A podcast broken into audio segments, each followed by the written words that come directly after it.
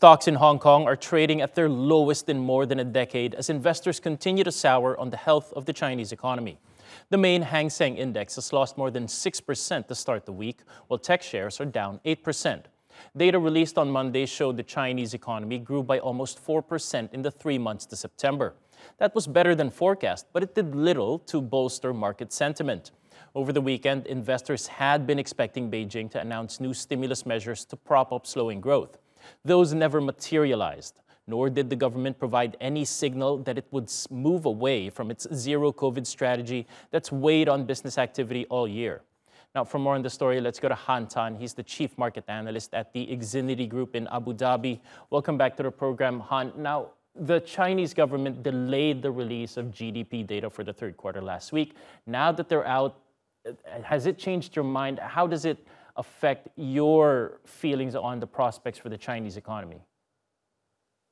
Uh, to be clear, I don't think it um, meaningfully changes my view on the Chinese economy. I, I, think overall they're expected to continue stumbling its way past the pandemic, as you rightly mentioned, uh, as long as it adheres to those uh, to that COVID zero campaign, uh, while keeping in mind those downside risks that are still evident and still persistent out of the very important property sector. Until those are you know moved away from, I think investors investors are more akin to look past the kinds of positive surprises that we saw in the data today, knowing that these persistent economic challenges are still in play.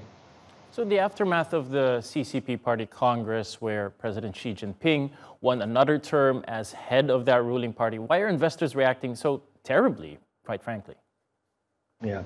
Uh, I think overall, you know, if you take the uh, perspective of a global investor, they will want to have more say in uh, how uh, markets uh, operate, right? Uh, as opposed to a more tightly held, more controlled system that obviously the top leadership prefers in Beijing. Um, so, you know, I, I think um, again until there is more of a market friendly reform, or at least signs of it, that the administration is more open to um, uh, opening up the Chinese economy to global investors uh, beyond just mere rhetoric. Until then, I think there's uh, bound to be a healthy amount of caution surrounding Chinese assets as we're seeing as we speak.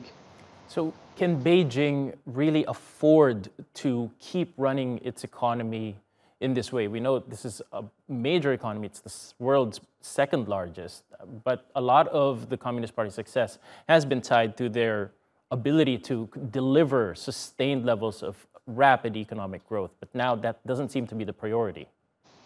Mm.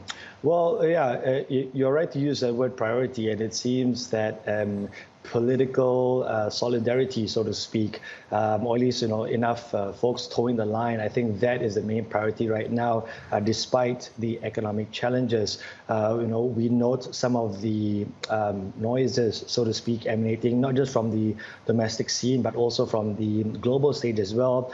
Uh, there is the potential for a further ramp up in U.S.-China tensions, for example. Uh, you know, I think all that is clouding the Chinese economic outlook outlook. And keep in mind, this obviously has major bearings on the rest of the world, a world that is already uh, teetering on a global recession, perhaps by next year, because of the world's exposure and reliance on China. So it's imperative that they try to shore up growth as much as possible, although granted that might come at the expense of uh, perhaps more uh, political risks. All right. Han Tan at the Exinity Group in Abu Dhabi. Thank you for joining the program. Thanks for having me.